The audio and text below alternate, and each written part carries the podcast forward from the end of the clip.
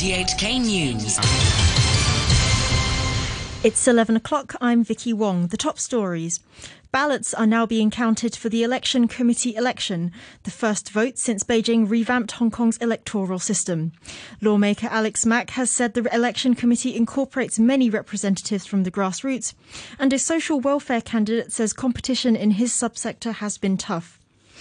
The results of the election committee polls are expected to come in shortly, in the first of three local elections after Beijing's revamp of Hong Kong's electoral system. About 4,380 voters cast their ballots for about a quarter of the 1,500 seats. The turnout rate was around 90%, and the chief executive Carrie Lam says this shows that different subsector members support the new system. Our reporter Damon Pang is covering the results from the convention centre in Wan Chai, and he brings us the latest. Thank you, Vicky. Uh, officials started counting the votes at around 9 o'clock. Some candidates are waiting for the results here at the convention centre. There are, about, there are competitive races in 13 out of 40 subsectors, and in some of them, such as uh, legal and technology and innovation, all eligible voters cast their ballots.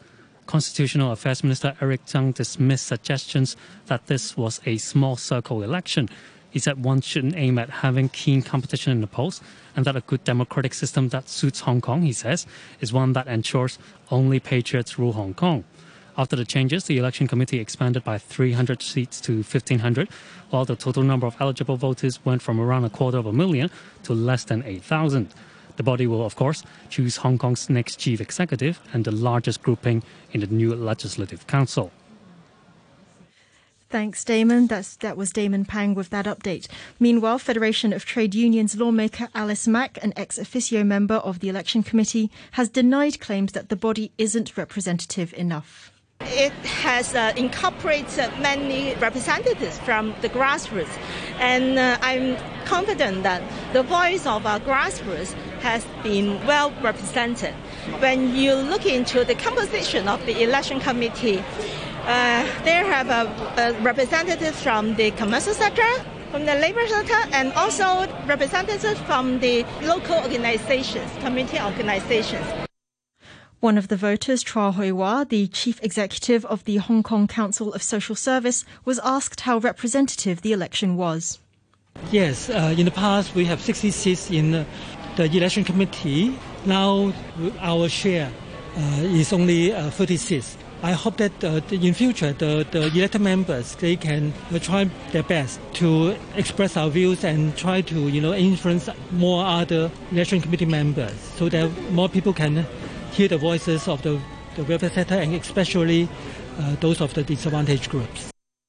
Tik Chi-yuen, a social welfare candidate, says the turnout rate of over 90% in his subsector this year is higher than previous years' 60 to 70%. The third side chairman says the competition in this year's election was high. In welfare sector, the competition is quite keen this time. Most of the voters, they find that this time is not a political competition. The candidates compare their welfare agenda, their proposal, so it allows the interest of the voter in take action to take the role. This is quite different in the past. In the past, the political intentions is a great influence about the result of the election. But this time, I think professional welfare agenda is more important than the political agenda. The lawmaker representing the medical sector, Pierre Chan, has announced that he will not run for re-election in LegCo in December. Writing on his blog, he said Hong Kong was seeing big changes while the political situation was unstable. He said he would continue to, to fulfill his mission as a doctor. The embattled mainland property developer Hong Kong listed Evergrande has started offering to repay investors with discounted real estate to avoid defaulting on its huge debt. The firm says anyone willing to redeem their financial investments this way instead of asking for cash should get in touch. Evergrande owes more than 3 billion US dollars. To the weather forecast, mainly cloudy with a few showers. The minimum temperature will be around 28 degrees, hot with sunny periods tomorrow. The current temperature is 28 degrees and the humidity at 92%. You're listening to RTHK. The time is just coming up to five minutes past 11. Back to our top story tonight. All candidates for the election committee poll had to pass a vetting process to ensure that only those deemed patriots by Beijing can hold public office.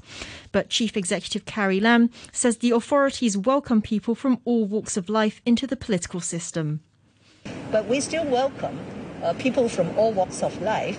People have different opinion about the uh, government policies to um, to uh, go into the political system. Uh, as long as we all share the common objective that we will uh, continue to succeed under one country, two systems, and we will not do anything to undermine national security. Barnabas Fung, who chairs the Electoral Affairs Commission, said there was a small hiccup at, at, the, at the polling station at the exhibition centre, which delayed the counting process. There was some mishap in the delivery of the ballot boxes from the voting uh, ballot uh, polling station in uh, CEC here. And you have to understand, before the ballot boxes can be transferred to the central polling station, a lot of accounting has to be done to reckon different aspects of the issuing of papers. The Confederation of Trade Unions says its members will discuss and vote on a motion to disband on October the 3rd. Its leaders said they were terrified after receiving messages claiming that if they continue to run the group, their personal safety might be at risk. But the Confederation's Vice President Leo Tang said he could not divulge the details of the messages. We cannot tell the details on what kind of message we have got and lead us to the decision of dismiss. We are sorry about that. We couldn't really tell the details, but it is uh, clear for our, our leadership that we feel terrified. The boxing champion and politician Manny Pacquiao has said he plans to run for president of the Philippines in next year's election. He said he'll run on an anti corruption platform. The BBC's Abigail Maudsley reports. Manny Pacquiao is considered to be one of the greatest boxers of all time. He's also an influential politician in the Philippines, serving as a congressman for two terms before entering the Senate in 2016. Now he's been nominated by a faction of the country's governing party to run for president. But there's a rift within the party between Mr. Pacquiao's supporters and those of the incumbent President Rodrigo Duterte. The constitution limits presidents to one term, but Mr. Duterte's allies have already nominated him for vice president. They want a Duterte loyalist in the top job. Afghanistan's Independent Human Rights Commission says it's been unable to function since the Taliban seized power last month. The BBC's Anbarasan Ethirajan says the development will be of concern to those who worked for the organisation. This is really worrying for many human rights activists. In the past few years, you know, they, they have been conducting a lot of investigation into alleged violations both by the Afghan army and the Taliban, which means they might have their own people on the ground in different provinces. So that the Taliban might be having information of these rights activists. And also the commission says, if you look at what is happening in places like Panjshir Valley, where heavy fighting was going between the Taliban and some of the, you know, the groups from there were against the Taliban, there have been talks about alleged violations. Australia has defended its decision to scrap a multi billion US dollar submarine purchase from France in favour of a new security pact with the United States and Britain. The Prime Minister, Scott Morrison, said France had been told that Australia had serious concerns about the submarine deal. We form the view that the capability that the attack class submarines uh, were going to provide uh, was not what Australia needed to protect our, our sovereign interests. That's what the decision was about. It was about protecting Australia's sovereign interests.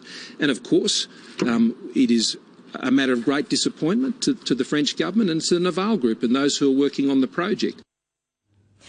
To end the news, the top stories once again.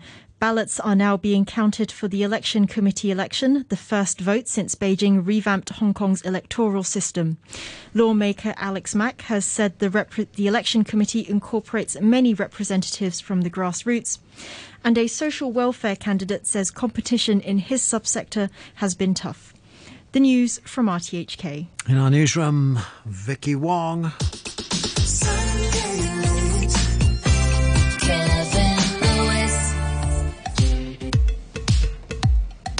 10 minutes after 11.